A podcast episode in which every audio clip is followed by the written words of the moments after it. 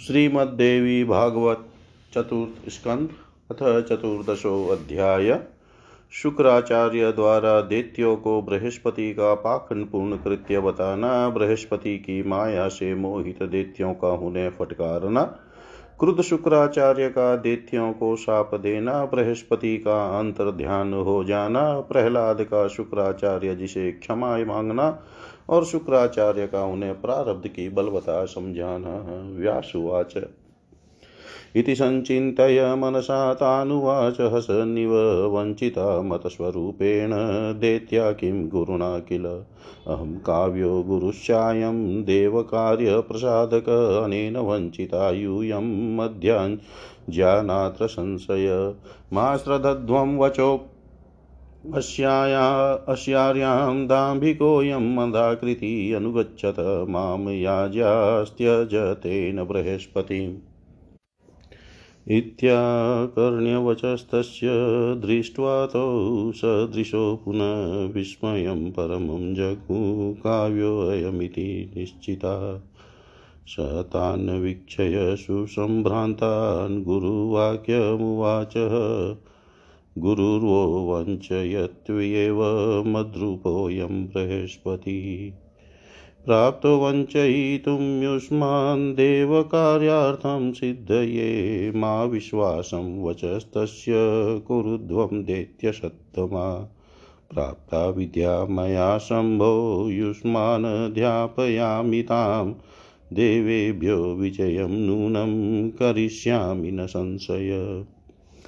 इति श्रुत्वा गुरोर्वाक्यं काव्यरूपधरस्यते विश्वासं परमं जग्मु काव्योऽयमिति निश्चयात्। काव्येन बहुधा तत्र बोधिता किल दानवा बुबुर्धुन गुरोर्माया मोहिता कालपर्ययात् एवं ते निश्चयं कृत्वा ततो भागवं ब्रुवन्। अयं गुरुनो धर्मात्मा, बुद्धिदश्च हिते रथ। दशवर्षाणि सततमयं न शास्ति भार्गव, गच्छ त्वं कुह को भाषी नास्माकं गुरुरप्युत। इत्युक्त्वा भार्गवं मूढा निर्भत्सर्यं च पुनः पुनः जगृहुस्थं गुरुं प्रीत्या प्रणिपत्याभिवाद्य च। काव्यस्तु तन्मयान् दृष्ट्वा चुकोपात शशाप च। दैत्यान् विबोधितान् मत्वा गुरुणा चातिवञ्चितान्। यस्मान् मया बोधिता वै च मेव च तस्मात् प्रनष्टसंज्ञा वै पराभवं वाप्स्यत मदवज्ञाफलं कामं स्वल्पे काले वाप्स्यत तदास्य कपटं सर्वं परिज्ञातं भविष्यति। व्यासुवाच इत्युक्त्वाशो जगामाशु भार्गवक्रोधसंयुत बृहस्पतिर्मुदं प्राप्य तस्थौ तत्र समाहिता। ततः सप्तान् गुरुर्ज्ञात्वा दैत्यास्तान् भार्गवेण हि जगाम तरसा त्यक्त्वा स्वरूपं स्वविधाय च। गत्वोवाच तदा शक्रं कृतं कार्यं मया ध्रुवं सप्ता शुक्रेण ते दैत्या मया त्यक्ता पुनः किल। निराधारा कृता नूनं यतध्वंसुरसत्तमा सङ्ग्रामार्थं महाभागशापदग्धा मया कृता। इति श्रुत्वा गुरोर्वाक्यम् अगवामुदमाप्तवान् जयशुशुरा सर्वे प्रतिपूज्य बृहस्पतिम् सङ्ग्रामाय मतिं चक्रु संविचार्यमिथ पुनः निर्ययुर्मिलिताः सर्वे दानवाभिमुखासुरा। सुरान् समुद्यता ज्ञात्वा कृत्योद्योगान् महाबलान् अन्तहितं गुरुं चैव बभूवु चिन्तयान्विता। परस्परमतोचुस्ते मोहितास्तस्य मायया सम्प्रसाद्यो महात्मा च याताशोरुष्टमानस वञ्चयित्वा गतपापो गुरुकपटपण्डित। भ्रातृस्त्रीलम्बनप्रायो मलिनोऽन्तबहिः शुचि किं कुर्मः, क्व च गच्छां, कथं काव्यं प्रकोपितं। कुर्वीमहि सहायार्थं प्रसन्नं हृष्टमानसम्। इति सञ्चिन्तय ते सर्वे मिलिता भयकम्पिता प्रह्लादं पुरतकृत्वा जगमुस्ते भार्गवं पुनः प्रणमे प्रणेमुश्च चरणो तस्य मुने मौनभृतस्तदा भार्गवस्तानुवाचात् रोषसरक्तलोचन मया प्रबोधिता यूयं मोहिता गुरुमायया न गृहीतं वचो योग्यं तदा याज्याहितं शुचि। तदावगणितश्चाहं भवदभिस्तद्वशं गते प्राप्तं नूनं मदोन्मतैर्ममावमानजं फलम्। तत्र गच्छत सद्भ्रष्टा यत्राशोकपटाकृति वञ्चकशुरकार्यार्थी नाहं तद्वद्धि वञ्चक व्यासुवाच एवं ब्रुवन्तं शुक्रं तु वाक्यसन्दिग्धया गिरा प्रह्लादस्तं तदोवाच गृहीत्वा चरणौ तत् प्रह्लादुवाच भार्गवाद्यसमायातान्याज्यानस्तस्मास्तथातुरान् त्यक्तुं नारसि सर्वज्ञ त्वदितास्तन यानि न गते त्वयि तु मन्त्रार्थं शैलुषेण दुरात्मना त्वद्वेष त्वद्वेषः मधुरालापैवर्यं तेन प्रवञ्चिता। अज्ञानकृतदोषेण नेव कुप्यति शान्तिमान्, सर्वज्ञस्त्वं विजानासि चितं न प्रवणं त्वयि। ज्ञातवानस्तपसा भावं त्यज कोपं महामते ब्रुवन्ति मुनय सर्वे क्षणकोपा हि साधव। जलं स्वभावत शीतं वहन्या तपसा मघमात् भवत्युष्णं वियोगा च शीतत्वमनुगच्छति क्रोधचाण्डालरूपो वै त्यक्तव्य सर्वथा बुधे तस्माद्रोषं परित्यज्य प्रसादं कुरु सुव्रत। यदि न त्यजसि क्रोधं त्यजस्यस्मा न सुदुःखितान् त्वया त्यक्ता महाभागा गमिष्यामो रसातलं।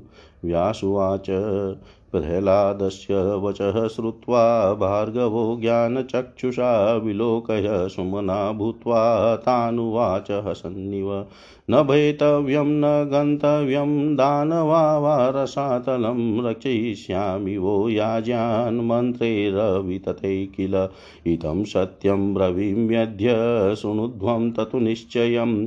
वचनं मम धर्मज्ञा श्रुतं यद्भ्रमण पुरा। अवश्यं भाविनो भावा प्रभवन्ति शुभाशुभा देवं न चान्यथा कर्तुं क्षमं कोऽपि धरातले। अद्य मन्दबलायूयं कालयोगादसंशयं देवेर्जिता सकृचापि पातालं प्रतिपत्स्यत। प्राप्तपर्यायकालो व इति ब्रह्माभ्यभाषत। भुक्तं राज्यं भवद्भिश्च पूर्णसर्वं समृद्धिमथ। युगानि दशपूर्णानि देवानाक्रम्य मूर्धनि देवयोगा च युष्माभिभुक्तं त्रैलोक्यमूर्जितम्। सावर्णिके मनोराज्यं पुनस्ततु भविष्यति पौत्रस्त्रैलोक्यविजयी राज्यं प्राप्स्यति ते बलि। यदा वामनरूपेण हतं देवेन विष्णुना, तदेव च भवत्पौत्र प्रोक्तो देवेन जिष्णुना। हतं येन बले राज्यं देववाञ्छार्थसिद्धये त्वमिन्द्रो भविता चाग्रे स्थिते श्रावणिके मनो।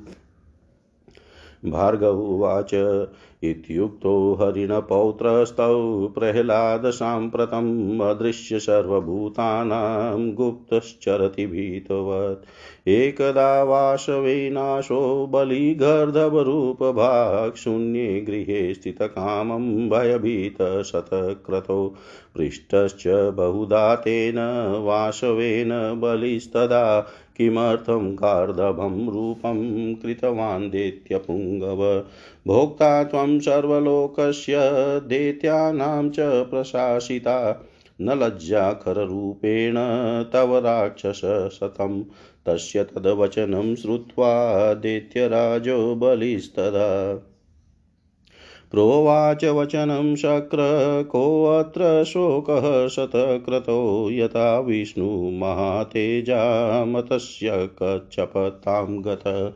तथाहं खररूपेण संस्थितकालयो गत यथा त्वं कमले लीन संस्थितो ब्रह्महत्यया। पीडितैश्च तथा ह्याद्य स्थितोऽहं त्वदृक्देवाधीनस्य किं दुःखं, किं सुखं पाकशासन। कालः करोति वै नूनं, यदीच्छति यथा तथा। भार्गवुवाच इति तो बलिदेवेशौ कृत्वा संविदमुत्तमा। प्रबोधं प्रापतुः कामं स्था यथास्थानं च जग्मतु इति एतते समाख्याता मया देवबलिष्ठता देवाधीनं जगत्सर्वं सदेवासुरमानुषं। देवाधीनं जगत् सर्वं सदेवासुरमानुषम्। व्यास जी बोले, मन में ऐसा सोचकर उन दैत्यों से शुक्राचार्य ने हँसते हुए कहा, हे दैत्यगण, मेरा स्वरूप बनाए हुए इस देवगुरु बृहस्पति ने तुम लोगों को ठग लिया क्या?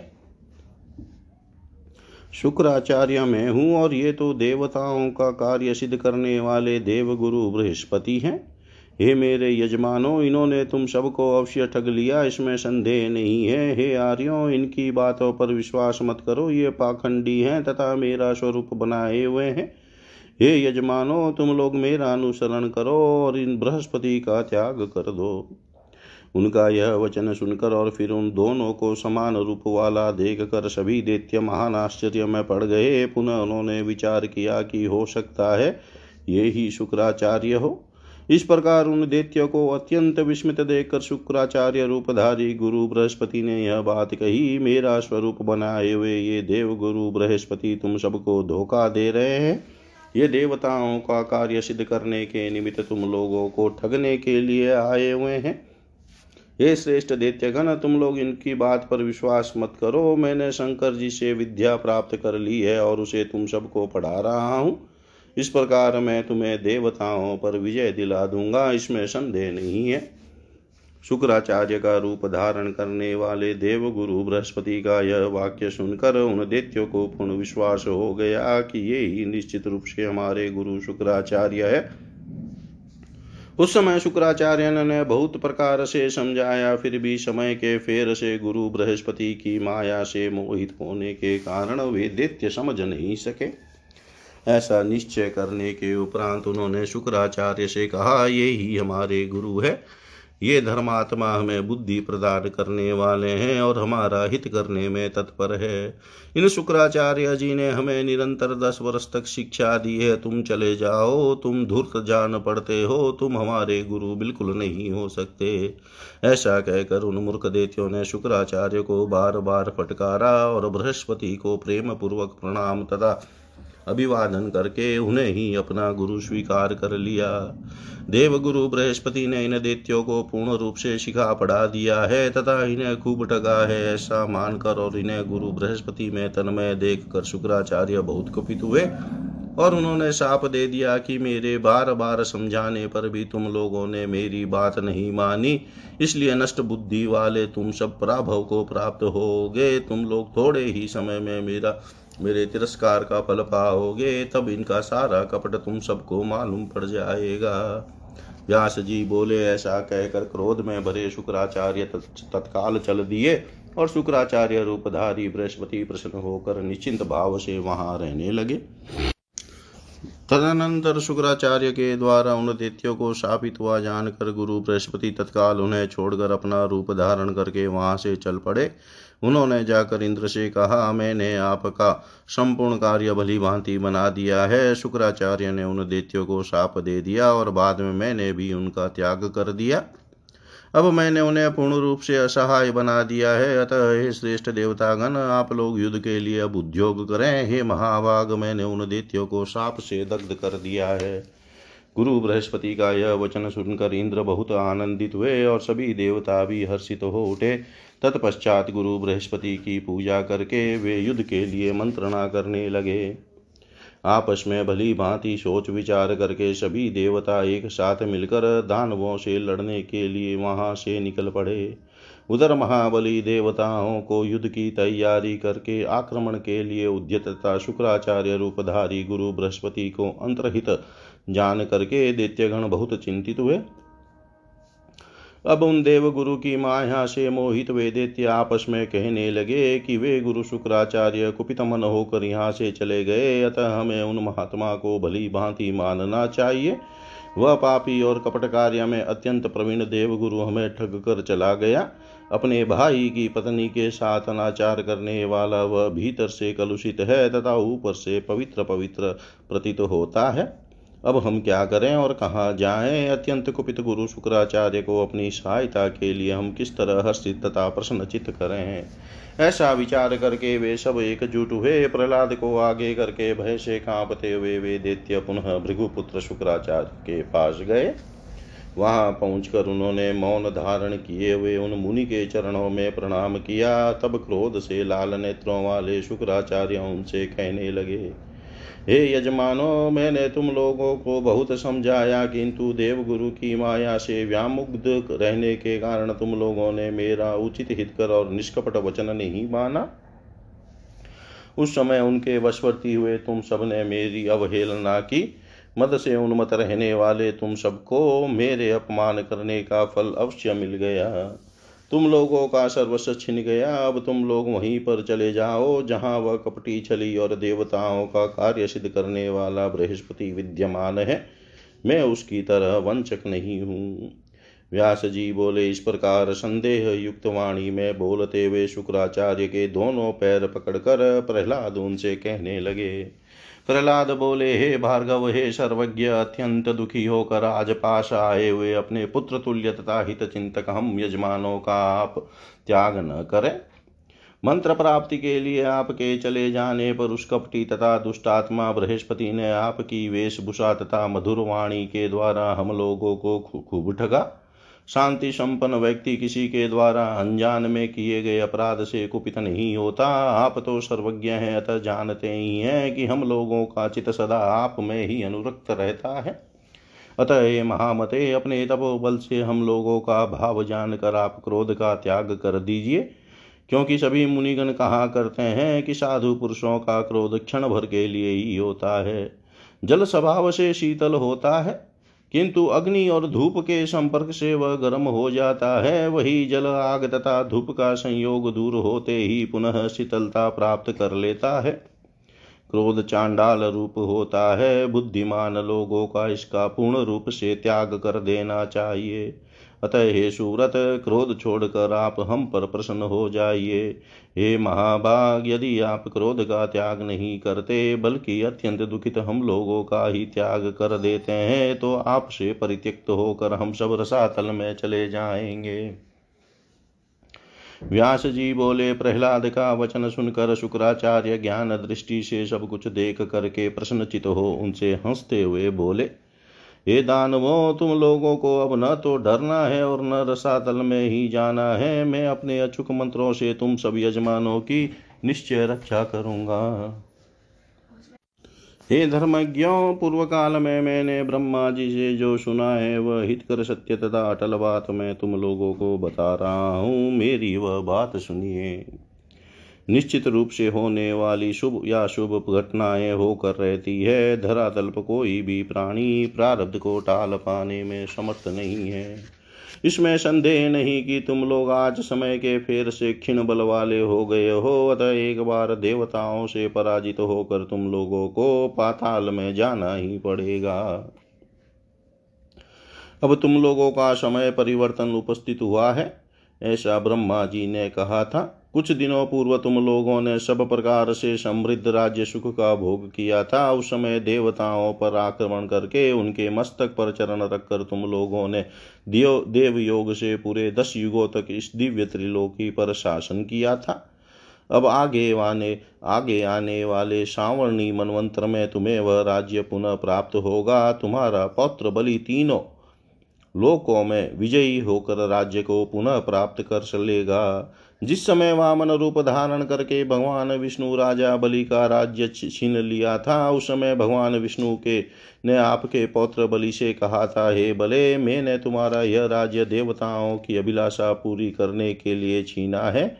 किंतु आगे सावर्णी मनवंत्र के उपस्थित होने पर तुम इंद्र होगे। शुक्राचार्य बोले, हे प्रहलाद, भगवान विष्णु के द्वारा ऐसा कहा गया। तुम्हारा पौत्र बलि इस समय सभी प्राणियों से अदृश्य रहकर डरे हुए की भांति गुप्त रूप से विचरण कर रहा है।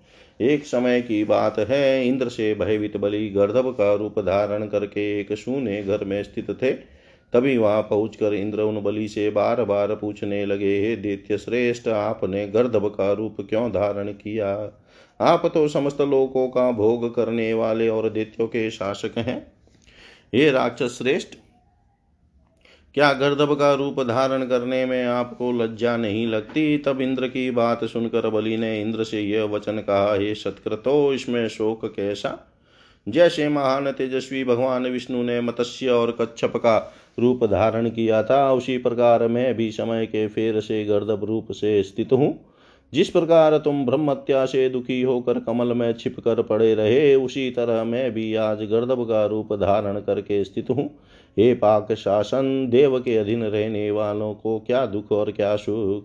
देव जिस रूपों, रूप में जो चाहता है, वैसा निश्चित रूप से करता है। शुक्राचार्य बोले, इस प्रकार बलि और देवराज इंद्र ने परस्पर उत्तम बातें करके परम संतुष्टि प्राप्त की और उसके बाद वे अपने अपने स्थान को चले गए। यह मैंने तुमसे प्रारब्ध की, बलवता का भली भांति वर्णन कर दिया। देवताओं, असुरों और मानवों से युक्त संपूर्ण जगत देव के अधीन है। इति श्रीमद्देवी भागवते महापुराणे अष्टादशसाहस्रयां संहितायां चतुर्थस्कन्धे प्रह्लादेन शुक्रो कोपसान्त्वनं नाम चतुर्दशोऽध्याय. सर्वं श्रीशां सदाशिवार्पणम् अस्तु। ॐ विष्णवे नमः, ॐ विष्णवे नमः, ॐ विष्णवे नमः। श्रीमद्देवी भागवत चतुर्थ स्कंध अथ पंचदशो अध्याय देवता और देत्यों के युद्ध में देत्यों की विजय इंद्र द्वारा भगवती की स्तुति, भगवती का प्रकट होकर देत्यों के पास जाना। प्रहलाद द्वारा भगवती की स्तुति, देवी के आदेश से देत्यों का पाताल गमन। व्यासुवाच। इति तस्य वचः श्रुत्वा भार्गवस्य महात्मनः प्रह्लादस्तु सुसंष्टो बभूव नृपनन्दन। ज्ञात्वा देवं बलिष्ठञ्च प्रह्लादस्तानुवाचः कृतेऽपि युधेन जयो भविष्यति कदाचन। तदा ते जयिनः प्राचुर्दानवा मदगर्विता सङ्ग्रामस्तु प्रकर्तव्यो देवं किं न विदामहे निरुध्यमानां देवं हि प्रधानमसुराधिप, केन दृष्टं क्व वा दृष्टं कीदृशं, केन निर्मितम्? तस्माद्युद्धं करिष्यामो बलमास्ताय साम्प्रतं भवाग्रे दैत्यवर्यं त्वं सर्वज्ञो वशी महात्मते इत्युक्तस्तेस्तदा राजन् प्रह्लादप्रबलारिहा सेनानी च तदा भूत्वा देवान् युद्धे समाव्यत्। ते अपि तत्रासुरान् दृष्ट्वा सङ्ग्रामे समुपस्थितान्, सर्वे संभृतसम्भारा देवास्तान् समयोधयन् सङ्ग्रामस्तु तदा घोरशक्रप्रह्लादयोर्भूतपूर्णं वर्षशतं तत्र मुनीनां विस्मयावः वर्तमाने महायुद्धे शुक्रेण प्रतिपालिता जयमापुस्तदा दैत्या प्रह्लादप्रमुखा नृप तदेवेन्द्रो गुरोर्वाक्यात् सर्वदुःखविनाशिनीं संस्मार मनसा देवीं मुक्तिदां परमां शिवाम्। इन्द्र उवाच जय देवी महामाये शूलधारिणी चाम्बिकै शङ्खचक्रगदा पद्मखड्ग हस्ते अभयप्रदे। नमस्ते भुवनेशानि शक्तिदर्शननायिके दशतत्त्वात्मिके मात महाबिन्दुस्वरूपिणी महाकुण्डलिनीरूपे सचिदानन्दरूपिणी प्राणाग्निहोत्रविद्येते नमो दीपशिखात्मिकै पञ्चकोशान्तर्गते पुच्छ ब्रह्मस्वरूपिणी आनन्दकलिके मातः सर्वोपनिषदर्चिते मातः प्रसीदसुमुखी भवहीन सत्त्वास्त्रायस्व नो जननी दैत्यपराजितान् वै। त्वं देवि न शरणदा भुवने प्रमाणा शक्तासि दुःखशमने अखिलवीर्ययुक्ते। ध्यायन्ति ये अपि सुखिनो नितरां भवन्ति दुःखान्विता विगतशोकभयास्तथान्ये। मोक्षार्थिनो विगतमान् विमुक्तसङ्गा संसारवारिधि जलं प्रतरन्ति सन्त। त्वं देवी विश्वजननी प्रथितप्रभावा संरक्षणार्थमुदितार्तिहरप्रतापा। स तुमेतदखिलं किल कालरूपा को वेति तेऽम्बचरितं ननु मन्दबुद्धि। ब्रह्मा हरच हरिदस्वरथो हरिश्च इन्द्रो यमोऽथ वरुणोऽग्निशमीरणो च। ज्ञातुं क्षमां न मुनयोऽपि महानुभावा यस्या प्रभावमतुलं निगमागमाश्च। धन्यास्तेव तव भक्तिपरा महान्तः, संसारदुःखरहिता सुखसिन्धुमग्ना। ये भक्तिभावरहिता न कदापि दुःखास्बोधिं जनिक्षय तरङ्गमुमे तरन्ति ये विज्यमानाशितचामरैश्च क्रीडन्ति धन्या शिबिकाधिरूढा ते पूजिता त्वं किल पूर्वदेहे नानोपहारेरिति चिन्तयामि। ये पूज्यमाना वरवारणस्ता विलासिनी वृन्दविलासयुक्ता सामन्तकेश्चोपत पनते व्रजन्ति मन्ये हि तेस्त्वं किल पूजितासि व्यासुवाच। एवं स्तुता मघवता देवी विश्वेश्वरी तदा प्रादुर्बभूव सिंहारूढा चतुर्भुजा। शङ्खचक्रगदापद्मान् बिभ्रती चारुलोचना रक्ताम्बरधरा देवीं दिव्यमाल्यविभूषणा। तानुवाच सुरान् देवी प्रसन्नवदना गिरा भयं त्यजन्तु भो देवा संविधास्यै किलाधुना इत्युक्त्वा सा तदा देवी सिंहारूढातिसुन्दरी जगाम तरसा तत्र यत्र दैत्या मदान्विता। प्रह्लादप्रमुखा सर्वे दृष्ट्वा देवीं पुरस्थितामुचुः परस्परं भीता किं कर्तव्यमितस्तदा। देवं नारायणं चात्र सम्प्राप्ता चण्डिका किल महिषान्तकरी नूनं चण्डमुण्डविनाशिनी। निहनिष्यति न सर्वानम्बिका नात्र संशय वक्रदृष्टया यया पूर्वं निहतो मधुकेटभौ। एवं चिन्तातुरान् वीक्षय प्रह्लादस्तानुवाच योद्धव्यं नाथ गन्तव्यं पलाय दानवोत्तमा नमुचिस्तानुवाचात् पलायन् परा निह हनिष्यति जगन्माता रुषिता किल हेतिभिः। तथा कुरु महाभाग, यथा दुःखं न जायते व्रजामोऽद्येव पातालं तां स्तुत्वा तदनुज्ञया। प्रह्लाद उवाच, स्तोमि देवीं महामायां, सृष्टिस्थित्यन्तकारिणीं, सर्वेषां जननीं शक्तिं, भक्तानामभयङ्करीम्।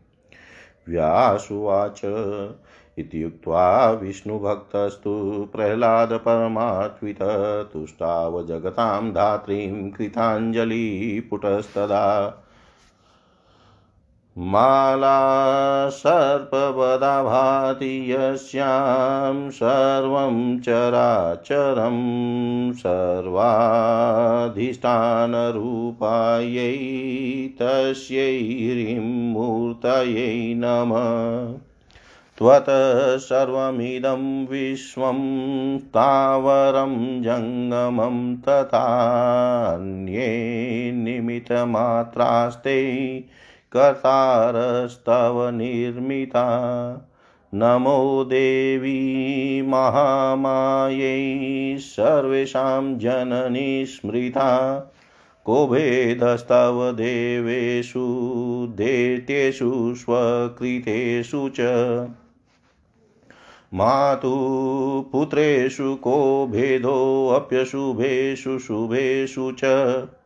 तथैव देवेष्वस्मासु न कर्तव्यस्त्वयाधुना।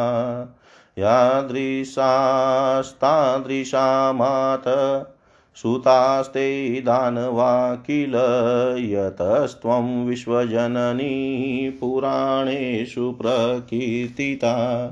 ते अपि स्वार्थपरा नूनं यथेव वयमप्युत नान्तरं दैत्यशूरयो भेदोऽयं मोहसम्भव। धनदारादिभोगेषु वयं सक्ता दिवानिशं तथैव देवा।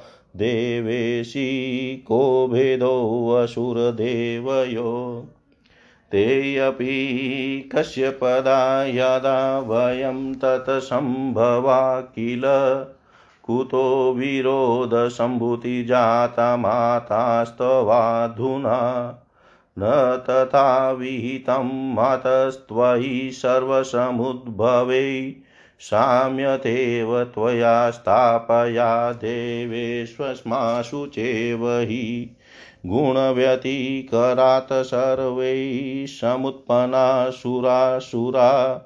गुणान्विता भवेयुस्ते कथं देहभृतोऽम्मरा कामक्रोधश्च लोभश्च सर्वदेहेषु संस्थिता। वर्तन्ते सर्वदा तस्मात् कोऽविरोधि भवे जन। त्वया मितो विरोधोऽयं कल्पित किल कौतुकात्। मन्यामहे विभेदेन नूनं युदधिदृक्षयान्यथा खलु भ्रातॄणां विरोधकीदृशो नगै त्वं चेनेच्छसि चामुण्डे वीक्षितुं कलहं किल? जानामि धर्मं धर्मज्ञे वेद्मि चाहं शतक्रतुम् तथापि कलहोऽस्माकं भोगार्थं देवि सर्वदा। कोऽपि न शास्तास्ति संसारे त्वां विनाम्बिके।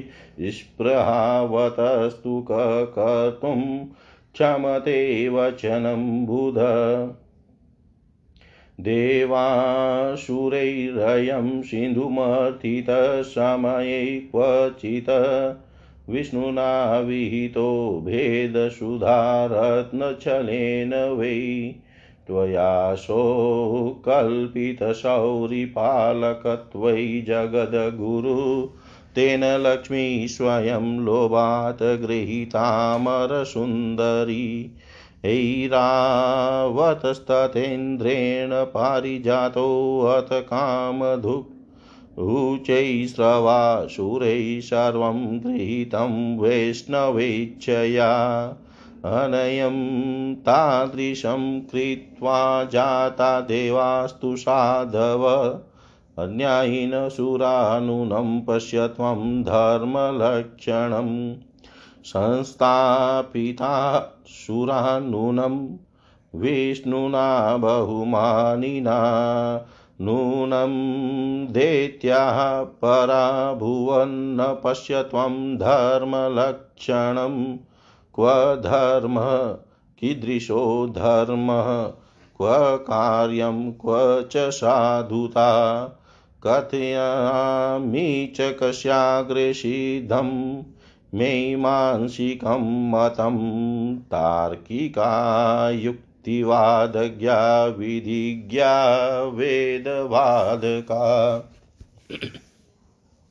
उक्ता सकत्रिकं विश्वं विवदन्ते जडात्मका कथा भवति तेऽद्यस्मिन् संसारे वितते किल। विरोध कीदृशस्तत्र चेककर्मणि वै मिथ वेदेनेकमति कस्मात् शास्त्रेष्वपि तथा पुनः नेकवाक्यं वचस्तेषामपि वेदविदां पुनः यतः स्वार्थपरं सर्वं जगतस्थावरं जगं मम निष्प्रकोऽपि संसारे न भवेन भविष्यति। शशिनाथ गुरोर्भार्यामृता ज्ञात्वा बलादपि। गौतमस्य तथेन्द्रेण जानता धर्मनिश्चयम् गुरुणानुजभार्यां च भुक्ता गर्भवती बलात्। सप्तो गर्भगतो बालकृतश्चान्दस्तथा पुनः विष्णुनाश्च शिरश्चिनं राहोश्चक्रेण वै बलात् अपराधं विना कामम् तदा सत्त्ववताम्बिके पौत्रो धर्मवतां शूरसत्यव्रतपरायण यज्वादानपतिः शान्तः सर्वज्ञ सर्वपूजक कृत्वात वामनं रूपं हरिणाचलवेदिना। वञ्चितोऽसौ बलिः सर्वं हृतं राज्यं पुरा किल तथापि देवान् धर्मस्थान् मनीषिण। वदन्ति चाटुवादाश्च धर्मवादञ्जय गता एवं ज्ञात्वा जगन्मातर्यथेच्छसि तथा कुरु। शरणादानवा सर्वे जहि वा रक्ष वा पुनः श्रीदेव्युवाच सर्वे गच्छत पातालं तत्र वासं यथेप्सितम् कुरुध्वं दानवाः सर्वे निर्भया गतमन्यव कालप्रतीक्षयो युष्माभिः कारणं सशुभे अशुभे। सुनिवेदपराणां हि सुखं सर्वत्र सर्वदा। त्रैलोक्यस्य च राज्येऽपि न सुखं, लोभचेतसाम्। कृतेऽपि न सुखं पूर्णं सस्पृहाणां फलेरपि तस्मात् त्यक्त्वा महीमेतां प्रयान्त्यवध्य महीतलं ममाज्ञां पुरतः कृत्वा सर्वे विगतकल्मषा व्यासुवाच तच्छ्रुत्वा वचनं देव्या सतेत युक्त्वा रसातलं प्रणम्य दानवा सर्वे गताशक्त्याभिरक्षितान्तर्ददे ततो देवी देवा स्वभुवनं गताः। त्यक्त्वा वैरं स्थिता सर्वे ते दत्ता देवदानवा एतद्दाख्यानमखिलं शृणोति वदत्यत। सर्वदुःखविनिर्मुक्तः प्रयाति पदमुत्तमं प्रयाति पदमुत्तमम्। व्यास जी बोले, हे उन महात्मा, शुक्राचार्य का यह वचन सुनकर राजकुमार प्रहलाद अत्यंत हर्षित हुए। प्रारब्ध को बलवान मानकर प्रहलाद ने उन देत्यों से कहा, युद्ध करने पर भी विजय कभी नहीं होगी। तदनंतर विजय की अभिलाषा रखने वाले उन दानवों ने अभिमान से चूर होकर कहा, हमें तो निश्चित रूप से संग्राम करना चाहिए। देव क्या है, इसे हम लोग नहीं जानते। हे दानेश्वर, उद्यम रहित लोगों के लिए भी देव, लिए ही देव प्रधान होता है।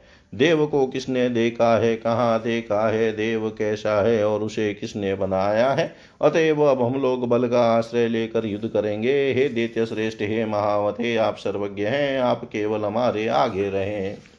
हे राजन, तब उन दैत्यों के ऐसा कहने पर महाबली शत्रुओं को भी मार डालने डालने वाले प्रहलाद ने उनका सेना अध्यक्ष बनकर देवताओं को युद्ध के लिए ललकारा। दैत्य को सम्रांगण में डटे हुए देखकर उन सभी देवताओं ने भी अपनी पूरी तैयारी कर ली और वे उनके साथ युद्ध करने लगे। तदनंतर इंद्र और प्रहलाद का वह भीषण संग्राम पूरे सौ वर्षों तक होता रहा। वह युद्ध मुनियों को विस्मित कर देने वाला था। हे राजन, शुक्राचार्य के द्वारा संरक्षित प्रहलाद आदि प्रधान देत्यों ने उस हो रहे महायुद्ध में विजय प्राप्त की। तब इंद्र ने गुरु बृहस्पति के वचनानुसार संपूर्ण दुखों को दूर करने वाली, मुक्ति देने वाली तथा परम कल्याण स्वरूपिणी भगवती का मन ही मन स्मरण किया। इंद्र बोले, हे महामाए हे सुधारिणी हे अंबिके, हे सख, हे शंख, हे चक्र गदा पद्म तथा खड़ग से सुशोभित हाथों वाली, हे अभय प्रदान करने वाली, हे देवी, आपकी जय हो। हे भुवनेश्वरी, हे शक्ति, हे शाक शाक्तादि छह दर्शनों की नायिका स्वरूपिणी, हे दस तत्वों की अधिष्ठात्री देवी, हे बिंदु स्वरूपिणी, हे माता, आपको नमस्कार है। हे महाकुंडलिनी स्वरूप, हे सचिदानंद रूपिणी, हे प्राणाग्निहोत्र विद्ये, हे दीपशिकात्मिके हे अनन्मय, हे अनमय, मनोमय, प्राणमय, विज्ञानमय, आनंदमय, पंचकोशों में सदा विराजमान रहने वाली, हे पुछ ब्रह्म स्वरूपिणी, हे आनंद कली के सभी उपनिषदों द्वारा स्तुत, हे माता, आपको नमस्कार है। हे माता, आप हम पर प्रसन्न होने की कृपा करें और प्रफुल्लित मुखमंडल वाली हो जाएँ। हे जननी, देत्यो से पराजित हम निर्बलों की रक्षा कीजिए। हे देवी, एकमात्र आप ही हमें शरण प्रदान करने वाली है। आप संसार में प्रमाण स्वरूपा है। हे समस्त पराक्रमों से युक्त भगवती, हम लोगों का दुख दूर करने में आप पूर्ण समर्थ हैं। जो भी आपका ध्यान करते हैं, वे परम सुखी हो जाते हैं और आपकी उपासना न करने वाले दूसरे लोग दुखी तथा शोक और भय से युक्त रहते हैं। मोक्ष की अभिलाषा रखने वाले अहंकार शून्य तथा आसक्ति रहित संत लोग संसार सागर के असीम जल को पार कर देते हैं। हे देवी, हे विश्वजननी, आप विस्तृत प्रभाव वाली हैं, भक्तों की रक्षा के लिए आप प्रकट हो जाती हैं। आप भक्तजनों को दुख दूर करने में समर्थ प्रताप वाली है। इस संपूर्ण जगत का संहार करने के लिए आप काल स्वरूपिणी है। हे अम्ब कौन मंद बुद्धि प्राणी आपका चरित्र जान सकता है? ब्रह्मा, विष्णु, महेश, सूर्य, इंद्र, यम, वरुण, अग्नि, वायु, निगम, आगम तथा महातपस्वी मुनिगण भी आपकी अनुपम महिमा को जानने में समर्थ नहीं है। हे उमे, जो आपकी भक्ति में तत्पर है, वे ही परम धन्य है और सांसारिक दुखों से मुक्त होकर सुख के समुद्र में डूबे रहते हैं। किंतु जो लोग आपकी भक्ति भावना से वंचित है, वे जन्म मरण रूपी तरंगों वाले दुखमय भवसागर को कभी भी पार नहीं कर सकते। जिन भाग्यशाली लोगों के ऊपर स्वच्छ चौर डुलाए जा रहे हैं, जो हास विलास का सुख भोग रहे हैं, तथा जो सुंदर यानों पर सवारी कर रहे हैं। उनके विषय में तो यही सोचता हूँ कि उन्होंने पूर्व जन्म में अनेक विध पूजनोपचारों से निश्चय ही आपकी पूजा की है। पूजित होते हुए जो लोग उत्तम हाथियों पर विराजमान रहते हैं, जो रमणियों के साथ आमोद प्रमोद में संलग्न है और जो विनम्र सामंतों के साथ चलते हैं, मैं मानता हूँ कि उन्होंने अवश्य आपकी पूजा की है। व्यास जी बोले तब इंद्र के इस प्रकार स्तुति करने पर भगवती विश्वेश्वरी तुरंत प्रकट हो गई। उस समय वे सिंह पर बैठी हुई थी। वे चार भुजाओं से युक्त थी। उन्होंने शंख चक्र गदा पद्म धारण कर रखा था। उनके नेत्र सुंदर थे। वे लाल वस्त्र पहने हुए थी और वे देवी दिव्य मालाओं से विभूषित थी। प्रसन्न मुखमंडल वाली भगवती ने उन देवताओं से कहा ये देवताओं, आप लोग भय का त्याग कर दे। अब मैं आप लोगों का कल्याण अवश्य करूँगी। तब ऐसा कहकर सिंह पर सवार वे परम सुंदर भग, भगवती तुरंत वहाँ चल पड़ी, जहाँ अभिमानी दानव विद्यमान थे। प्रहलाद आदि सभी प्रमुख दानव भगवती को सामने स्थित देखकर भयभीत हो आपस में कहने लगे कि अब हमें क्या करना चाहिए। संभवतः ये चंडी का भगवान नारायण से मिलकर यहाँ आई है। इसी ने महिषासुर का वध किया था तथा चंड मुंड का विनाश किया था। जिसने पूर्व काल में अपनी वक्र दृष्टि से मधु के टप का संहार कर डाला था, वह अंबिका हम सबको अवश्य मार डालेगी। इस प्रकार उन्हें चिंता से व्याकुल देकर प्रहलाद ने उनसे कहा, हे श्रेष्ठ दानवो, इस समय हमें युद्ध नहीं करना चाहिए, बल्कि भाग कर यहाँ से चले जाना चाहिए तब भागने की चेष्टा करने वाले उन देत्यों से नमुची ने कहा, हे जगन माता भगवती कुपित होकर शास्त्रों से हम लोगों का ये जगन्माता भगवती कुपित होकर शस्त्रों से हम लोगों का संहार अवश्य कर देगी। इसके बाद उसने प्रहलाद से कहा, हे महाभाग, आप ऐसा उपाय करें जिससे हम लोगों को दुख न मिले। उन भगवती की स्तुति करके उनकी आज्ञा से हम लोग इसी क्षण पाताल के लिए प्रस्थान कर दें। प्रहलाद बोले, सृष्टि पालन और संहार करने वाली सभी प्राणियों की माता तथा भक्तों को अभय प्रदान करने वाली शक्ति स्वरूपा भगवती महामाया की मैं स्तुति करता हूँ। व्यास जी बोले, ऐसा कहकर परमार्थ वेता, विष्णु, भक्त, प्रहलाद दोनों हाथ जोड़कर जगत जननी भगवती की स्तुति करने लगे। जिनमें यह संपूर्ण चराचर जगत माला में सर्प की भांति प्रतीत हो रहा है, सबकी अधिष्ठान स्वरूपाउन ह्रीम मूर्ति धारिणी भगवती को नमस्कार है। यह स्थावर जंगमात्मक संपूर्ण विश्व आपसे ही उत्पन्न हुआ है। जो दूसरे करता है वे तो निमित मात्र है क्योंकि वे भी आपके बनाए हुए हैं। हे देवी। आपको नमस्कार है।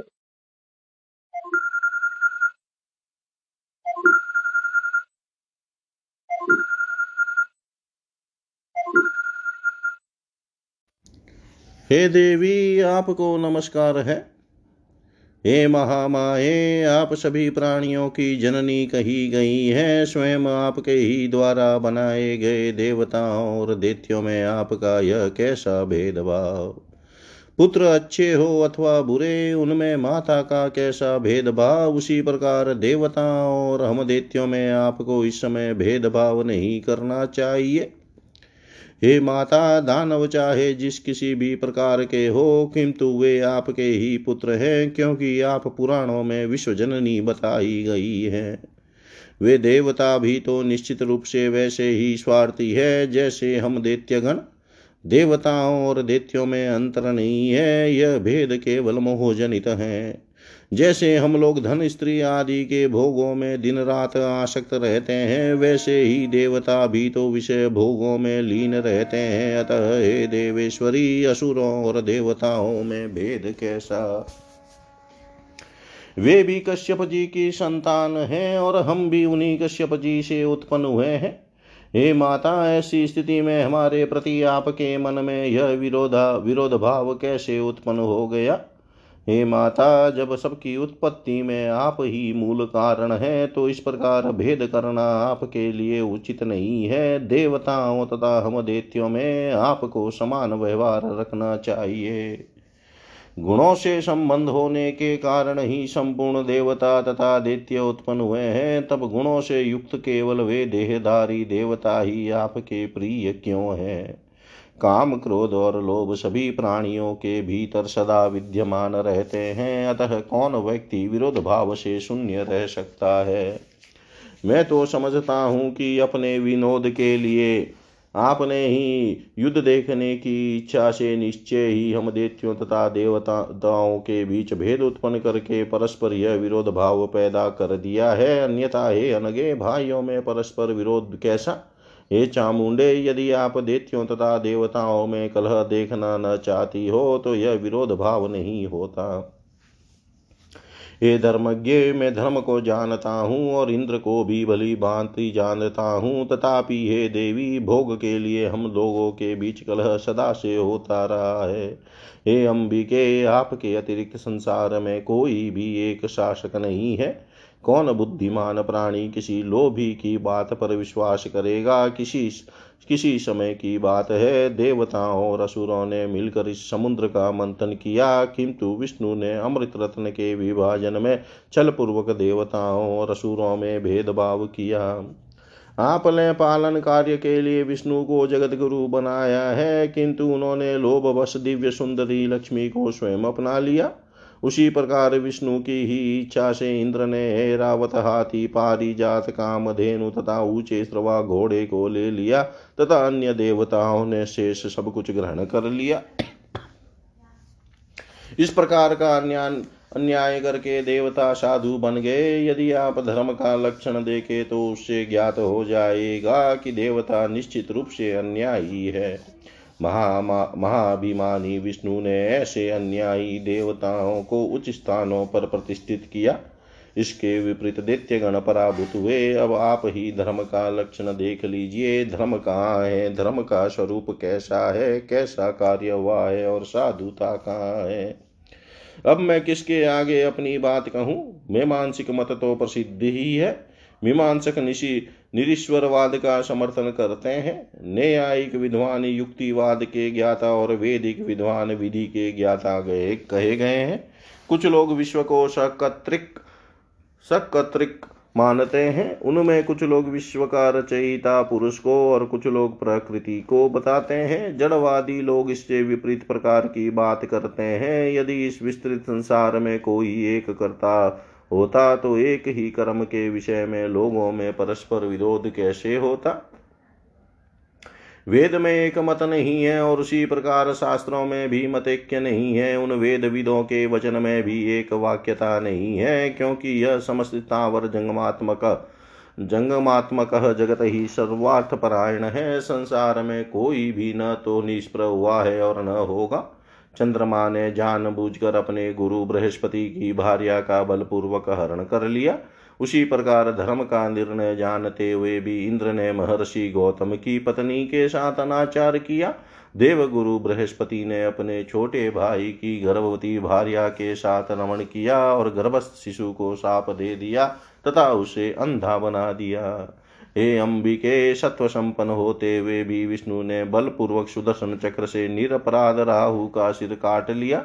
मेरा पौत्र बलि धर्मात्माओं में श्रेष्ठ वीर सत्यव्रत, में संलग्न रहने वाला यज्ञ करता महादानी, शांत सर्वज्ञ तथा सबका सम्मान करने वाला था।